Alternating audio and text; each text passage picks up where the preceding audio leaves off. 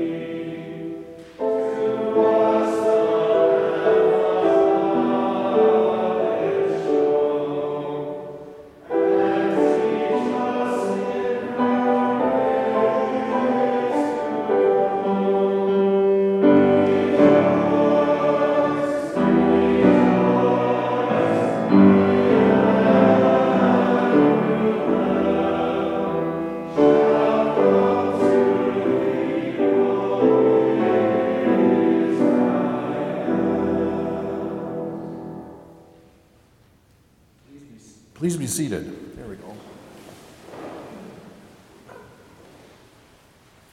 As I've mentioned many, many times in the chapel when we talk about the hymns, every hymn has a story. Beyond the fact that it's a useful tool for, for teaching Christian doctrine, which is the purpose of hymnody, uh, and especially to teach us what God has done for us and what God has done for us in Christ. And this hymn is an example of that uh, comes to us from a couple of different sources. Uh, first thing I want you to think about is what you do for your countdowns to Christmas.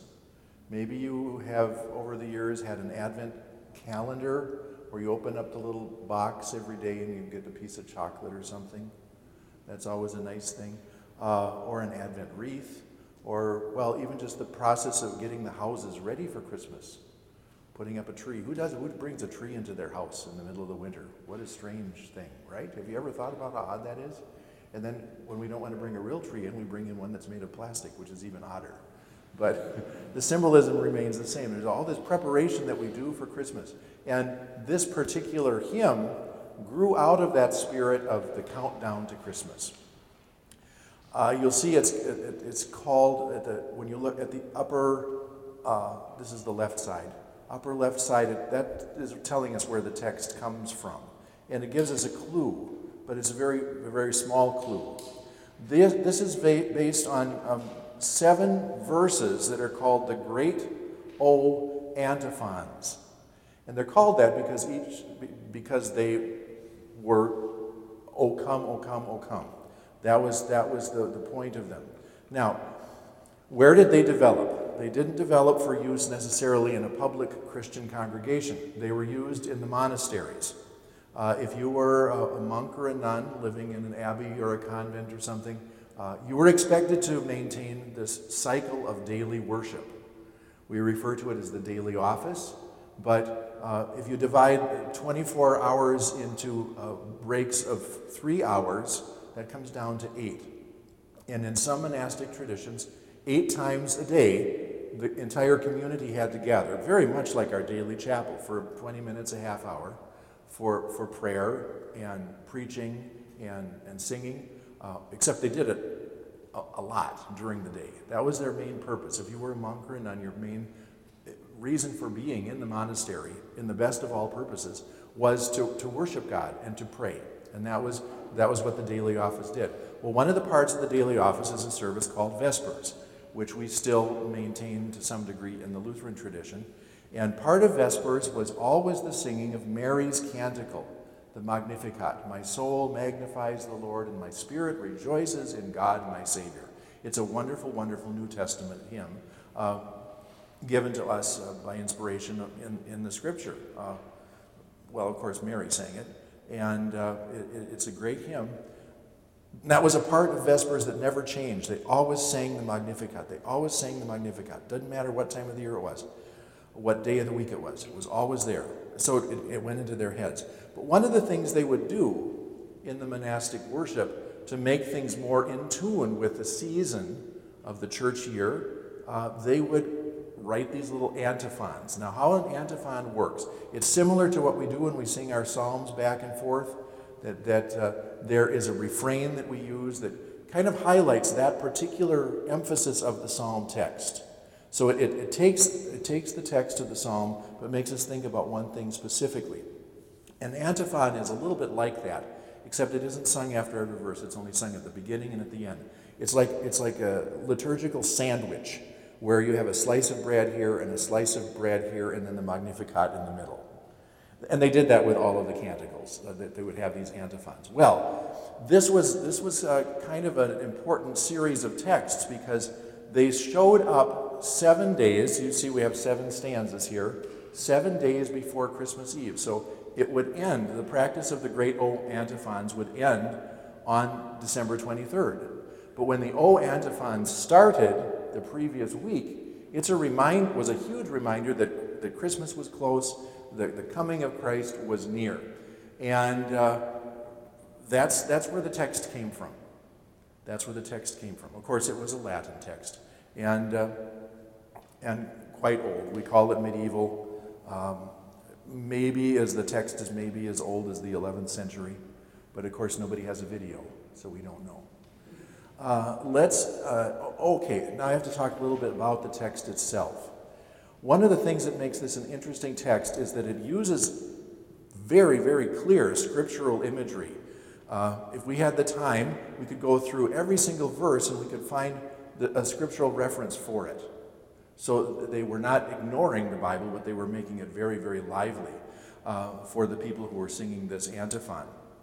Uh, the, the next verse, okay, the, the, the, the, passage about wisdom, you know, that comes from where? Book of Proverbs, right?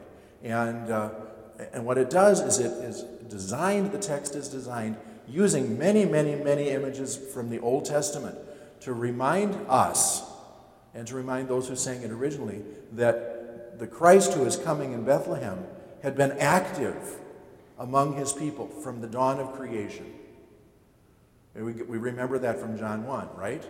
The Word became flesh and dwelt among us. So the Word had been there since before the beginning. Uh, and, and so what this text reminds us of is that even in the Old, not just the prophecies, the prophecies, of course, of Christ are very, very important, but it's the fact that Christ was there in the Old Testament among his people Israel already with his message of forgiveness and new life. So we'll look now at stanzas three and four, we'll sing those. Uh, and here, again, it's the idea that it is the Christ in the manger who is there on Mount Sinai, speaking through the burning bush and giving the law to Moses. And then Jesse's stem, the rod of Jesse's stem, that of course points to the fact that he is uh, uh, son of David, a great king, come to deliver. And, and uh, what does he do? He gives victory now o'er the grave. So let's do stanzas three and four. You can remain seated.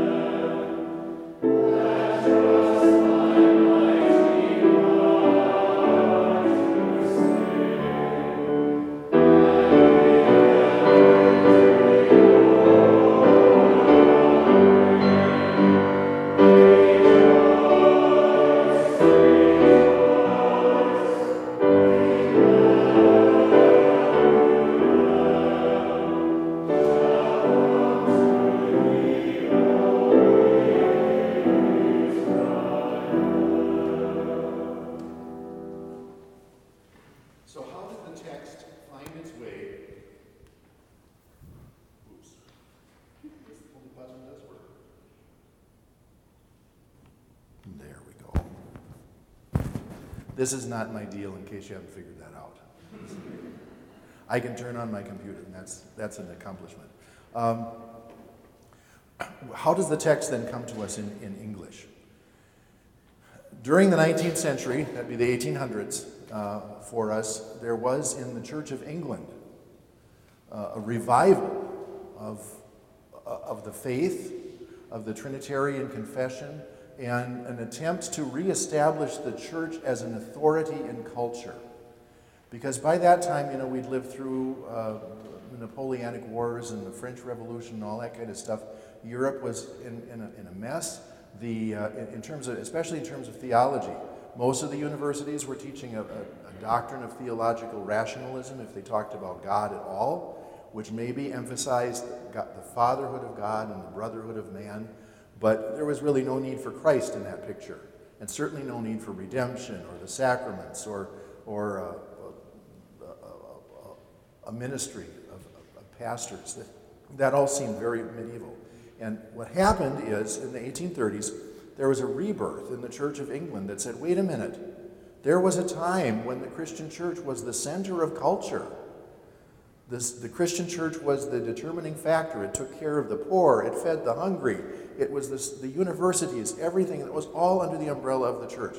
We need to bring that back. The days when the church was the strongest and the days when the church was the center of the culture uh, the pillar of civilization, the foundation of, of civilization. And so, one of the things they did, of course, is that they looked back in time to when the church was that way.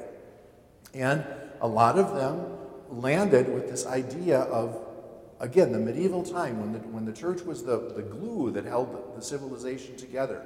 So they longed for that, they yearned for that kind of spirit again in the church. And one of the things they did, in addition to uh, teaching, again, many of the Orthodox Christian doctrines, like I mentioned, the Trinity and things like that, uh, the, the, atonement of Christ, all that, which had fallen by the wayside. Uh, they also looked, again, to create the spirit of the church from those days of gone by. So, one of the things they did is, well, it, it, it spilled over into the world of art, which was very interesting. They started to design churches. They would build new churches, but they made the churches look like they were built in the 13th century.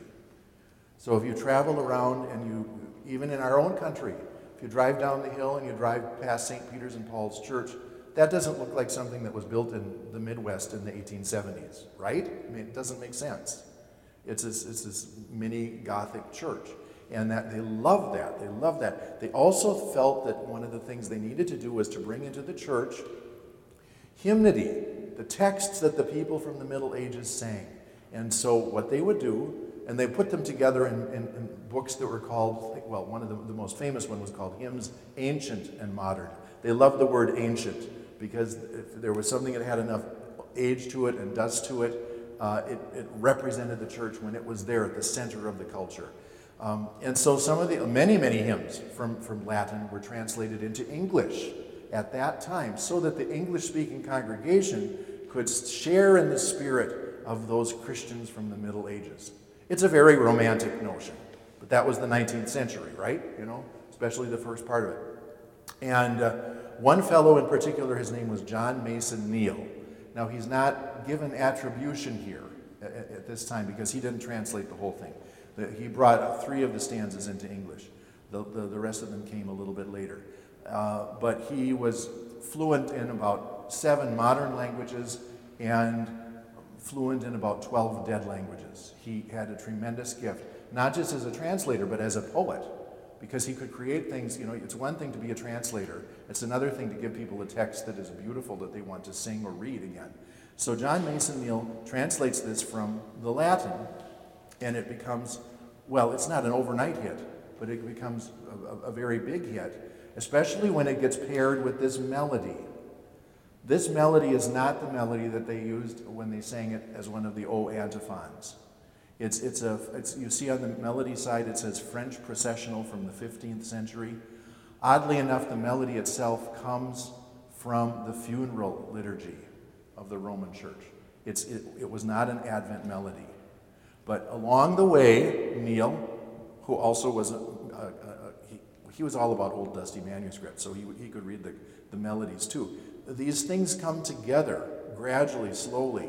And um, so what we have here is a, a funeral melody with a translated Latin text for the hopefulness of Advent. I, I think that's a real interesting story. It's, and the other thing that's interesting about this, of course, is that it's an example of one of the hymns from the church that has really um, has found its way into the fiber of the culture. You know, you got to listen to the Carpenters' Christmas album, and there it is, and it's it's all over the place. Uh, everybody knows this tune. Well, not everybody, but everybody who's anybody. Uh, so uh, it, it's a great gift that the church has given us from ages past. And again, when we sing these hymns, not only are we singing the words that were written by people so long before us, but we're singing them at the same time to one another. So it's a living, breathing way to build up, to edify the uh, community of Christ. So stand up and we'll finish by singing the final three stanzas.